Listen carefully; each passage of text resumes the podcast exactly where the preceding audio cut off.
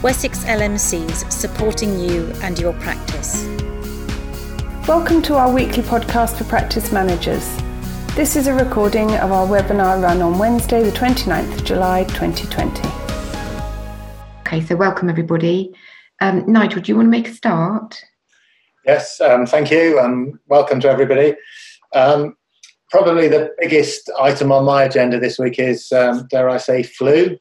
So I'll just give you some updates. So we're expecting the um, much anticipated flu letter to come out of NHS England, um, or actually, it's probably going to come from the Department of Health because I understand it's um, being coordinated by the Chief Medical Officer. So we're expecting that to come out today.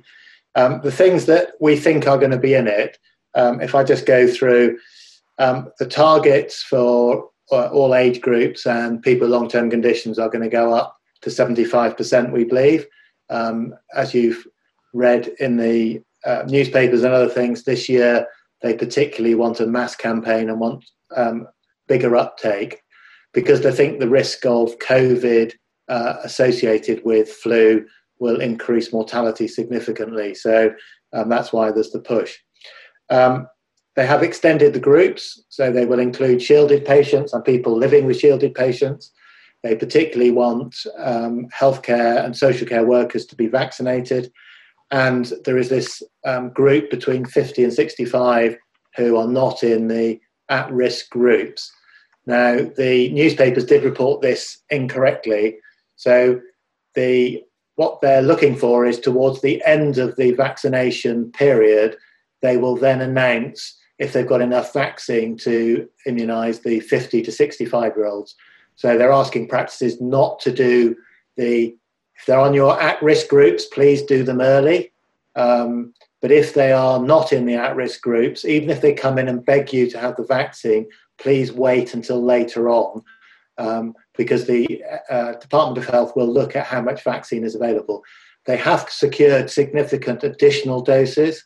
So just because your practice has ordered a certain amount um, and you won't have enough to do all the people they're talking about, do not worry at this stage. There will be more vaccine made available later.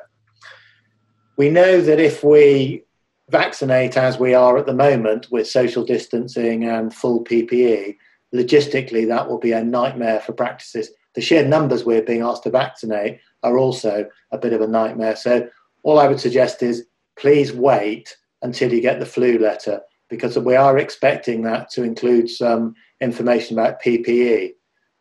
That the expectation is that all practices will be provided with sufficient PPE, but also the requirements for PPE if the COVID levels are low and the risk to patients are low may change. And if the um, PPE requirements change, then logistically that might make it easier to get the numbers through that you want.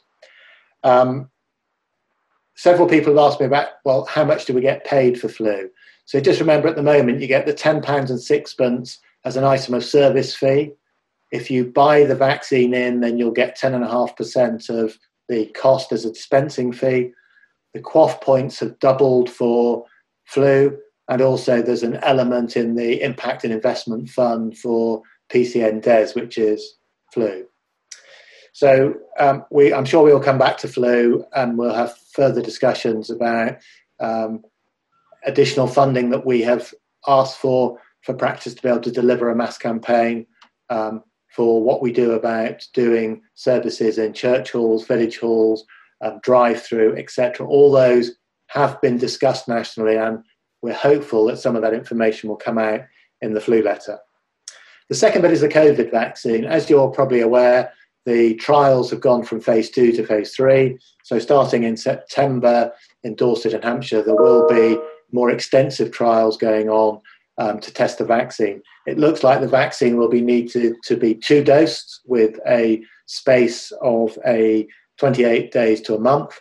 Um, currently, they're saying even if it does become available, they will not be giving it at the same time as flu vaccine. So the, there are rumours around that we'll be asked to do a COVID vaccine campaign at the same time as flu. Um, I don't know the information about when it will be licensed and made available, but it seems to me unlikely that if we're doing the phase three trials of one of the major vaccines in the UK, so this is the Oxford trial, that that's going to be licensed and made available um, before the trial has completed. So it may be available um, in the autumn or early next year, but I can't see it's going to be available in the next four weeks. Um, going on then to workload. So we're having quite a lot of discussion in the LMC, and we recognise that for most practices, the workload has gone back to where you were pre-shutdown or pre-lockdown, but also many practices are, are reporting that their workload has increased because of PPE, social distancing, doing face-to-face isn't quicker than uh, sorry, uh, video consultations aren't quicker than face-to-face. There's also the issue of trying to access secondary care services where many GPs are struggling with access to diagnostics, and particularly x rays and referrals. And clearly, there's a national concern about the cancer uh, waiting times, particularly the two week waits, which are, have already um, remained for some weeks below the previous um, threshold. So that we're at the moment about 80% of what was pre COVID, which is causing some concern. So workload is an issue, and I think if your partners in your practice are getting significant challenges with the interface with secondary care, then please let us know. We've got a really good relationship with the medical directors in secondary care. They're very prepared to listen to the challenges we've got. We may, not always be able to find the answers because they're under pressure as well. But unless we know what's going on, um, then we can't try and address those problems. Um, protected income is another concern. So we recognise that although it has been stated that practice income has been protected, there are a number of things which still remain vulnerable. So, practice private income, um, the QOF has been protected, um, but there is still an issue with some of the locally enhanced services, particularly the local authority ones. And although the LESs have been protected for quarter one, we still don't know what's going to happen in quarter two, but we are lobbying on your behalf to do with that. We're also waiting this week for what they call the third phase letter. So NHS England have released the first and second phase. So this is going to detail what is expected in the next stage of recovery and may also cover a number of things with general practice. The optimist believes they'll address all our concerns about protected income, about what will happen with the areas of QOF which are unclear. So the quality indicators, the QI indicators which we've been told have been amended and made easier, but we don't know how. So that's the optimist in me. The cynic might say that the previous letters have left a lot of things unanswered, and there is a concern, I know, from practice managers that the next letter will answer very little and leave many things unanswered, but we'll wait and see that letter. Um, within your PCN, I mean, one encouragement I would give you is if we're going to cope with the workload, we need the workforce, and if we're going to get the workforce, we need to use the additional roles money within the PCNs. In some areas of the country, that money is being returned to the centre because it is unused. So, you know, our plea locally is please make sure your PCN utilises that money. You're getting 100% funding and the uh, protection in terms of employment rights. So I know there are some challenges, but we really need that workforce to help take work off general practice, not just support the system. Um, and I think uh, Lisa and Carol, I'll stop there, but happy to answer questions later. Okay, thanks, Nigel. A um, couple of questions have come in um, already. Um, the first one is re- well, there are two parts to the question. First part is um, any confirmation regarding UHS um, in particular abolishing the 14 day isolation period prior to a hospital procedure. Um, we have a staff member who is due to start this isolation next week. No, all the hospitals are maintaining that because that's the way they're protecting their staff and patients for COVID. And talking to somebody earlier, for example, the anaesthetists um, are not wearing full PPE in theatre because these patients should be no risk because they've self isolated and they've been tested. So, no, that's going to continue for the foreseeable future. Okay, thank you. Second part of the question What is the guidance regarding staff quarantine for 14 days after returning from holiday? Are NHS staff exempt? And do we pay staff for this period? So, we had this discussion in the LMC earlier. So, there was early on that healthcare professionals were exempt from it. And we, our belief, and I, I can't say it's anything more than that, was looking at the recruitment of NHS staff that came from abroad. it seems to us um, unlikely that general members of the public coming from abroad, particularly Spain at the moment, have to self isolate for two weeks because of the risk of them having picked something up and spreading it. But healthcare professionals who are going into at risk environments, such as their practices, hospitals, would not have to do the same. So, our advice is that if people are coming back and quarantined, uh, then that should apply to healthcare professionals as well, unless we get some definitive advice nationally that's contrary to that. And we have sought it, but um, unless Carol's seen anything that I haven't, but I haven't seen anything that absolutely clarifies that. Whether you pay them or not, um, that depends down to your HR procedures. You can do it as unpaid leave, you could do it as being generous to them. Uh, you know, I think some of that depends on um, when they took their holiday and whether they knew there was a risk of quarantine or not. I don't think there's any definitive advice. There is some advice, I believe, on ACAS about um, how you can manage that. But it's really an HR issue for each practice to decide with their staff. There, there, seems to be an expectation that wherever possible you find work for them to do at home so that they do continue to get paid because it's really, you know, it's nobody's fault and, and people shouldn't really be, be um, suffering, but it's, it's, it is a difficult one. Okay. But I think, Lisa, going forward, um, the situation with COVID is changing all the time, and you can see peaks appearing in Germany, France. So these things may change, and I think for any of us going abroad in the next few months before the COVID vaccine comes in, that's a risk we will all run, and it's a risk organisations will need to have a policy for. Okay, thank you. Um, next question. Unmanageable amount of hospital bloods being sent our way. Is anything being done about this? Yes, we have talked to the hospitals, and it depends what you mean by hospital blood. So, if the hospitals are seeing people virtually and then writing letters to say, please, could your GP just order these blood tests, then that you need to push back, the hospital can order them. If it's about, please, could they come to your practice and could you take the bloods for us? I think that depends on what contract you've got.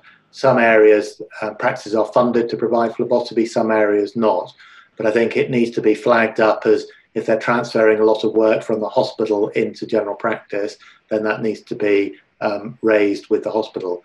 In the early days, there were some discussions that hospitals were high risk places and general practice were low risk.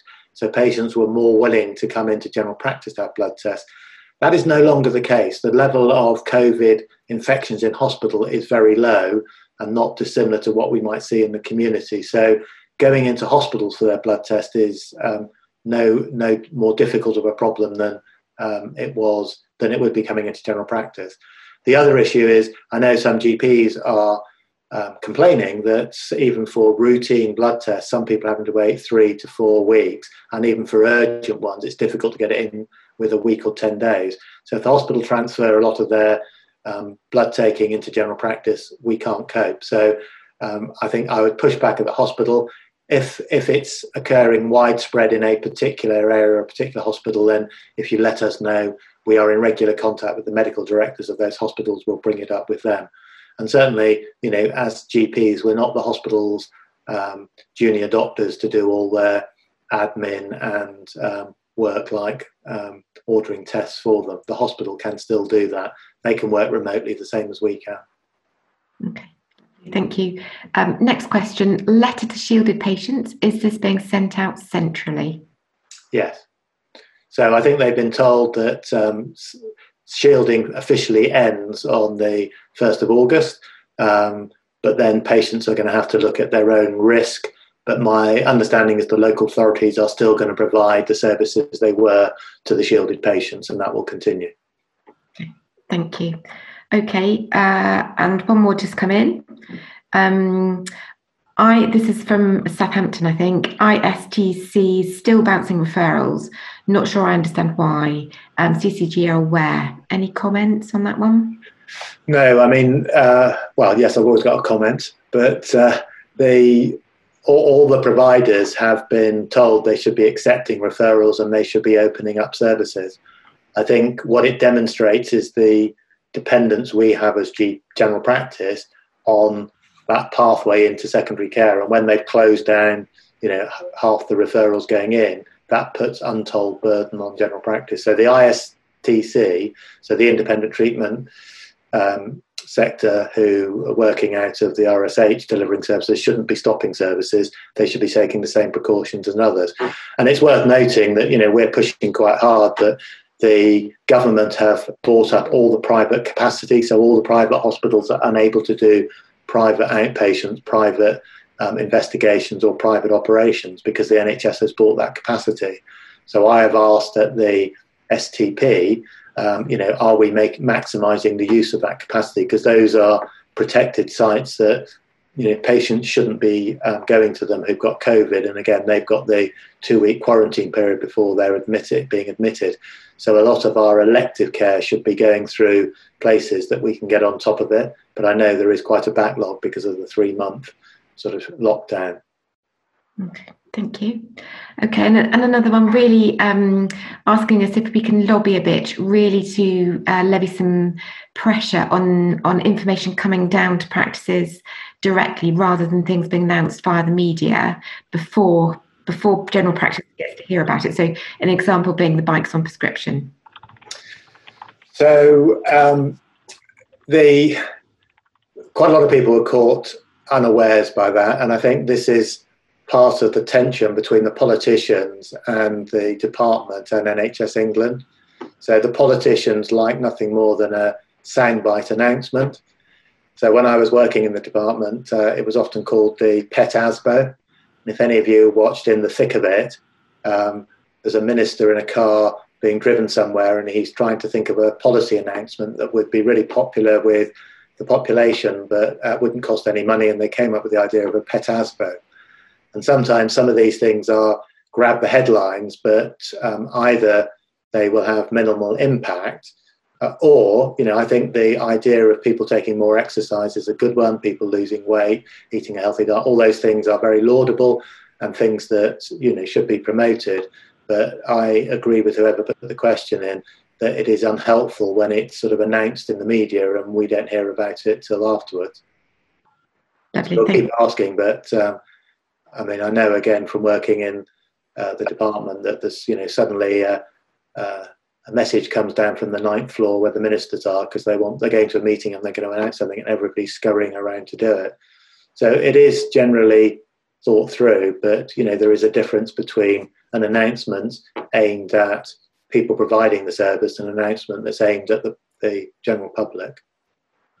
Okay, thanks. Um, I think that's the questions for now. Just a, a quick reminder, because a few people have joined since we started. Any questions, please use the Q&A function. Um, I think I'll move on to Carol, Michelle and Helene for their updates, please. Okay, so I think, um, Helene, you're going to go first, aren't you? And Helene's going to cover um, some of the stuff around AGPs and uh, LARCs and possibly even minor surgery. Hi, good afternoon, everybody. And um, we're still having, I know we've covered some of these topics before, but we do still have queries coming in on a daily basis, really. Um, ear syringing and spirometry, we would still err on the side of caution. Spirometry is an aerosol generated procedure. Um, ear syringing, there seems to be some conflicting advice around this, and we can't really give you a definitive answer. The important thing, obviously, is to risk assess. Um, to think very carefully about adequate and appropriate PPE. Um, when it comes to aerosol generated procedures, the type of PPE is, is, is, is much greater than just sort of the, the traditional masks and, and plastic pinnies. And there's issues also around ventilation. So at this stage, we would um, advise um, not to undertake this currently. Obviously, if things change, we will, we will update you. Um, and probably the same for minor surgery. There's been conflicting advice around that, really, and we are trying to gather um, evidence. Secondary Care has produced some guidelines, and it's probably not practical to carry this out within the primary care setting. It's important to risk assess, um, and also the CCG should be producing guidance around uh, minor surgery, but we'll keep you updated. Um, there's been some communication as well about LARC. Um, many practices have continued to do this through the COVID crisis, and most have now re, uh, restarted or reintroduced it. I think it's fair to say the risk of not carrying out this procedure is probably greater than uh, you know not doing it. There is some information on our website from the uh, Faculty of Sexual Health and Reproduction, actually, which is really useful on the fact that you can delay some of these procedures and there are alternative ways of um, with managing the process. Um, but uh, again, if things change, uh, then we will update you. Okay, thanks, Helene. And um, we'll go over to Michelle now for uh, a few bits and pieces from her. Okay, so um, I'm going to talk a bit about shingles. So the information came out in the NHSE letter on the 9th of July that practices need to start the recall process for the shingles vaccine. And within that, it mentioned some of the patients that may have turned 80 during the COVID period, and actually these still these patients will still benefit from having a vaccine. Uh, it was just to mention that if you're giving if you're giving that the vaccine to these patients you need to ensure you're using a psd and because these will not be covered under pgds the other uh, area to mention is that you will need to make a manual claim for these. These won't be extracted routinely, and Public Health are going to come out to practices shortly telling you how to do that. The flu calculator. So Nigel's t- talked about flu already, but it was just to update you to say the flu calculator that we have on our website now includes a section around costing a service that might be when you're providing it outside of your premises and takes into account a number of things and it enables you to pop in um, the costings around the vaccines that you've purchased and your staffing so you can look at how much it's going to cost you to run a service outside of your practice. That's on our um, flu page. It's on the main part of our front page of our website and then finally, just to add, the NHSE newsletter that came out on the 9th of July, we have done a brief uh, summary and a table which we'll upload to our website for people to, to have a look at. And we might, I would assume we'd do the same with the phase three letter that comes out. Thank you, Michelle. Carol. I think, I think Michelle's just undersold that quite a lot because it's a quite a big piece of work that she's done. And basically, what, what Michelle has done is extracted everything that you've got to restart, anything that has to remain in abeyance, how to do it, what to look for, claims, etc. So actually, Michelle, that is a really, really good piece of work that you've done um, on behalf of practices. So um, don't don't undersell it. Okay. Now I'll I'll do all the fiddly bits um, that, that uh, are left over, okay?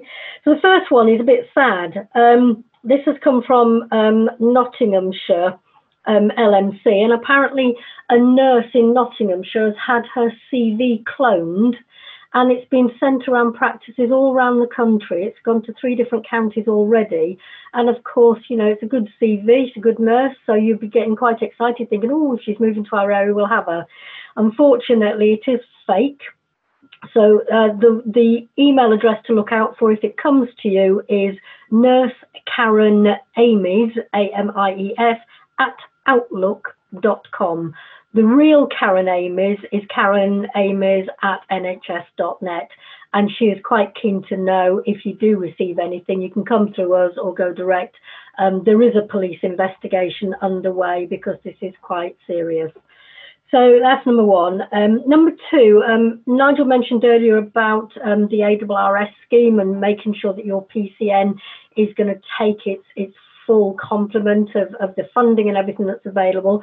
Just to say, Health Education England have found some funding for pharmacy technicians um, starting from February 2021, and it's reasonable amount of funding as well over two years. These are for pre-registration trainee pharmacy technicians in general practice, so they're really quite keen um, for placements in general practice, which you will get paid for. So we will add the link and everything to um, the FAQs from today so that you can make contact with HEE if, if that's of interest to you. Um, the next thing that we are getting a lot of queries about is around do we do DVLA medicals and taxi medicals and that type of thing. And this is alongside really everything else that's going on in terms of, you know, reintroducing work. We know you've lost quite a lot of your private income, so are probably quite keen um, to get going again. The DVLA website is still saying that anybody whose license expired um, from 1st of January can have an extra year. But if it's a new uh, application, then they have to have the proper medical. Now, whether you can do part of that um, virtually um, so that you do all the main bit of it and only do a face to face for the final bits in full PPE, etc., etc. It's up to practices. It's another one where you have to risk assess, where you have to decide have you got capacity um, and have you got the right PPE and equipment in place to be able to do it. But you can do it if you feel that um, you're you're you know you've got capacity and you've got the workload and everything else. And the final thing I wanted to raise with you, and again, it's a bit sad, um, the final pay controls from the NHS pension service are really kicking in big time. We are we are getting more and more contacts.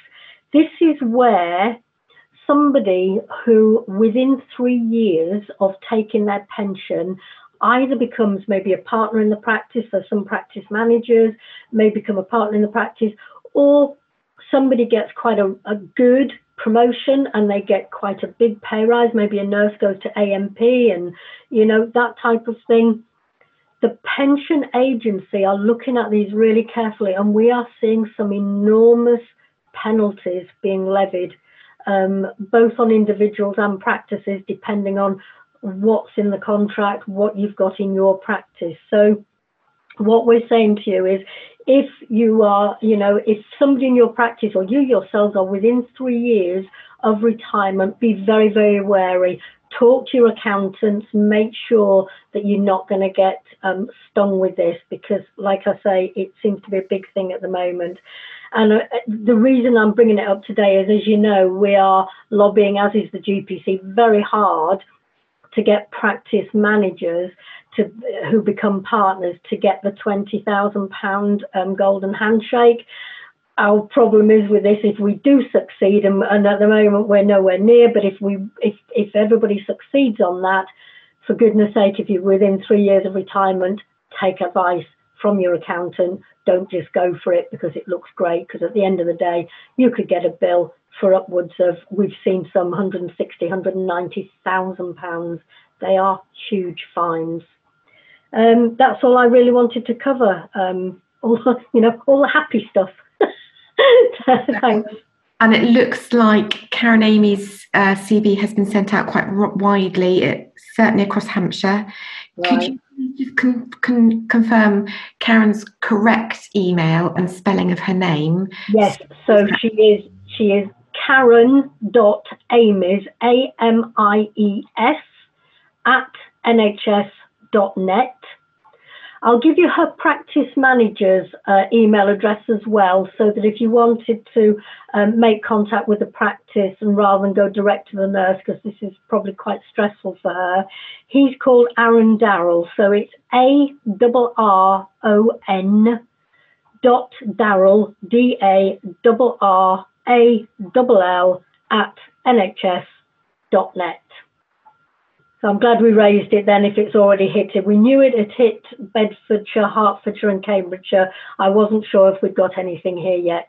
So okay. and yeah, looks like it's already it's gone out in Dorset as well. So well, uh, yeah, certainly. Well, they, are, they are quite keen to hear from you. Probably use Arron's address more, I think, than Karen's, um, but the police are certainly involved. Okay, lovely. Yeah, it's gone everywhere. Okay, uh, a few more queries have come in. Um, just on final pay controls, um, question Is there any way to appeal the final pay control fines? I think there is, isn't there, Nigel? But I'm not sure that. I think it has to go through the accountants. I'm, I'm, I'm not 100% sure. Yeah, there, there is an appeals mechanism, but um, the general discussion we've had with the accountants is that um, the interpretation they've got seems quite harsh. So this was all brought in to stop. Um, you know, many years ago, in the in the military, for example, people used to get promoted six months before they retired, which then gave them an enhanced pension. And there were practices where you know maybe husband and wife and uh, wife was given an enhanced salary if you know just before they retired, which then enhanced their pension. So the, this final control was brought in for um, those reasons. But the unintended consequences, it's caught a lot of people who, as Carol's described earlier, had a legitimate pay rise, changed their role, extended their their way they deliver care, etc.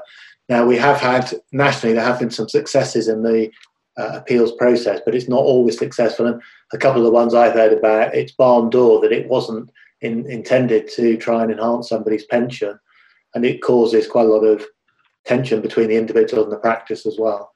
So I think it's just being aware of it and being really mindful. Yeah, they, they don't seem to be very um, forgiving, do they? Right. It's like you should have known. So tough is, is a lot of what, what the response is at the moment.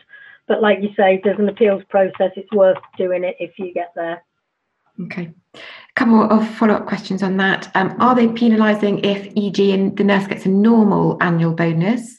And if someone does get a significant pay rise but works for three years and one month after the raise, is that safer? we, we, we are not accountants, we can't give you financial advice, but if you're getting a normal pay rise, then that's fine. If you can justify that everybody else is doing it, I can't say that's a problem. And it is within three years. So common sense, um, but you know that common doesn't always apply to these things. It's within three years, is my understanding. But if you're going to do something like give somebody a substantial pay rise, I would check before you do it.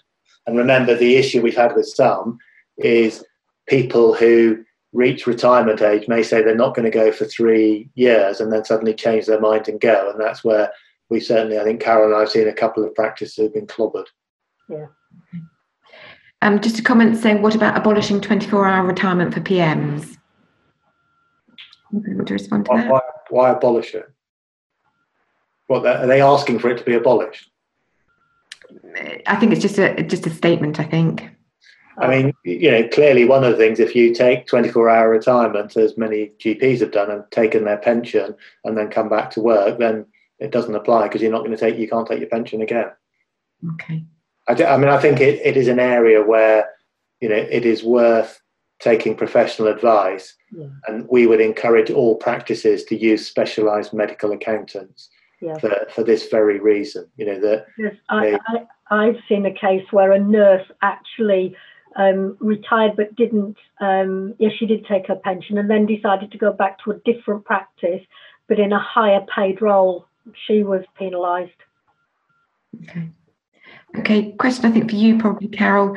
Any update? Read the NHSPS court case for the BMA.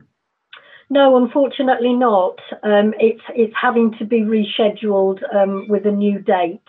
Um, so we know that um, Montague Evans have, have stepped up their, uh, how shall I say it, their uh, their, threatening um, stance about you know you've got to do this, you've got to do that, and, and in the hope that they get all their money in before um, before the court case um, but no, we have we haven't got a date on it yet. What I would say is that NHSPS are showing signs of parting company with Montague Evans um, and actually trying to do it um, internally. Um, and they are softening their stance. So you might get some heads of terms that actually look a little bit more acceptable these days. You might even get to negotiate about, you know, the, the soft and hard facilities management. But um, I would say don't be fooled. Let's let's wait until we get something negotiated nationally because we'll all be a lot stronger if we stick together. I also think there's quite a lot of push from the Department of Health as well to get this resolved. I think sitting in this position where you know practices are in a in a very difficult position, but it's also um, you know if you look at the Public Accounts Committee has challenged why the money hasn't been collected. Um, I think for everybody's sake, it needs to be resolved. So I would hope that we'll see some positive things in the not too distant future. A question uh, possibly for Helene and Nigel. Any advice about joint injections restarting? Yeah, I think the same as the others. You can do them, but risk assess, take the precautions, use the PPE. If the level of COVID remains very low, you're not going to do. Um, it's not going to be that great a risk. So avoid it if you can. But you know, if if the benefit to the patient outweighs the risk, then do it. But it's same thing. You know, think about it before you do it, and record why you know why you've made the decision, how you've made the decision. Okay. In fact, um, we'll, we'll send something around because um, Andy Purbrick, uh, one of our medical directors who largely works in Dorset, has got some quite good information that was shared about um, minor surgery in general practice. So we'll we'll see if we can dig that out of him and send it around. Which particularly, rather than just minor surgery um, altogether, was about um, joint injections. Okay, and uh, sorry, Lisa, just to mention, Jenny Jenny Dott's got a template letter, so I think it would be whether it's worth mentioning. Yeah, Jen, Jenny, I think that's great. Would you would you mind sending it into the office, uh, and we'll have a look at that. That's that's really helpful. Thank you. Um, sorry, I should just expand on that. That they've done a letter to patients on the waiting list asking them to decide based on their evaluation of pain management versus a th- theoretical risk. So they can choose to go on the wait list or book in. Um, and the practice also balances up the income versus the additional time needed for P- PPE. So yeah, that would be really useful. Thank you, Jenny. That would be great. Okay, I think uh, apart from that, I think we've got a few bits of information that people have posted, a few comments, but I think that's it in terms of, of questions for today. So, Carol, Michelle, Helene, Nigel, anything else to add? No, I don't think so. Um, just to let you know, as you know, we are moving these to fortnightly shortly, and also we'll be doing um, Nigel's LMC news updates um, uh, for, for more clinical um, and Giselle, I believe, has been sending out, trying to get all the dates in everybody's diary so that you know exactly where you are. So um, hopefully that will still be okay. If it turns out that they're not often enough, we will go back to weekly. This is not set in tablets of stone. Um, so if you know if you if you need us more, um, then we will we will step them back up again. Not a problem. Okay. Yeah, I would just say you know thank you to all the practice managers for the sterling job they do um, supporting us whinging GPs. Um, but if there are some common themes that you're hearing, please share them with us because you're, you're part of our intelligence network that we know what's going on. Um, hopefully, things will remain quiet. We're still looking at a second peak in October um, time, but I think that will depend on some of the social distancing measures and all the other stuff that's in place. Personally, I'm still looking more for um, localized peaks rather than generalized peaks across the country. So I'm keeping, keeping my fingers crossed that we probably escaped. Um, we, we were better off than places like London, who's obviously saw far more COVID. And I'm hoping that going through the winter, um, we might have a low level and not have um, significant peaks. I would also say that we recognise that you know if you look at the winter months, probably 30% of the people we see are people with um, pyrexias and, in, and potential infections. And that's going to be a real challenge as we go through trying to differentiate COVID patients from non COVID patients. And to slightly reassure you that those are hot, um, which is a bit of a pun on what I'm saying, but we are we are talking about it and how that can be managed, and it's not without its challenges.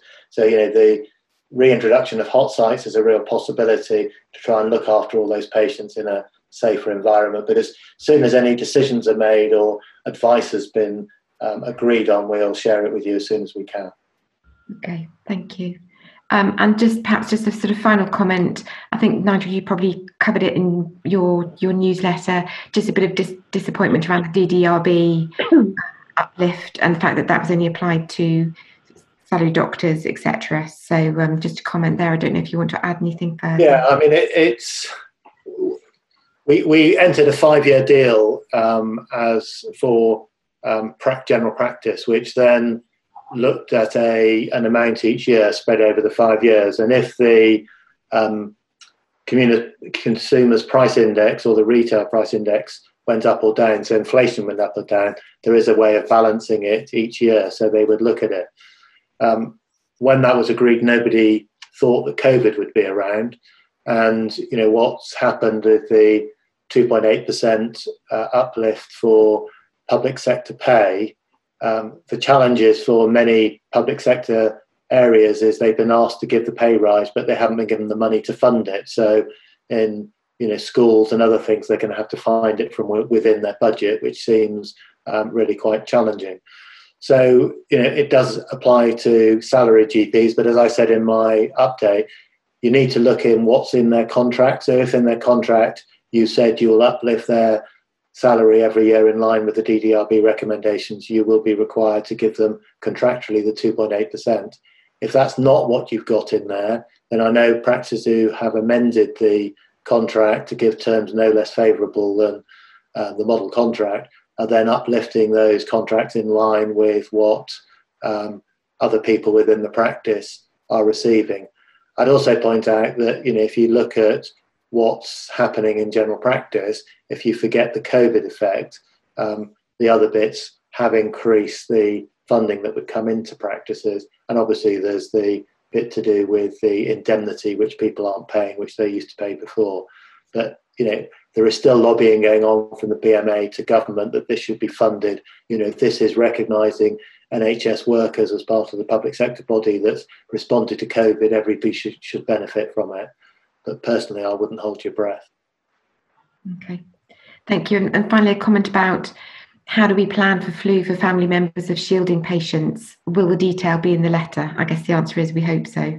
I doubt it. So, um, what what we would suggest, and certainly I'm on two or three flu planning groups, is for the shielded patients, the expectation is not that they will all be done at home, that you will create um, times in your practice where it's, in inverted commas, a safe and secure environment, and that may be the time you do shielded patients and their families.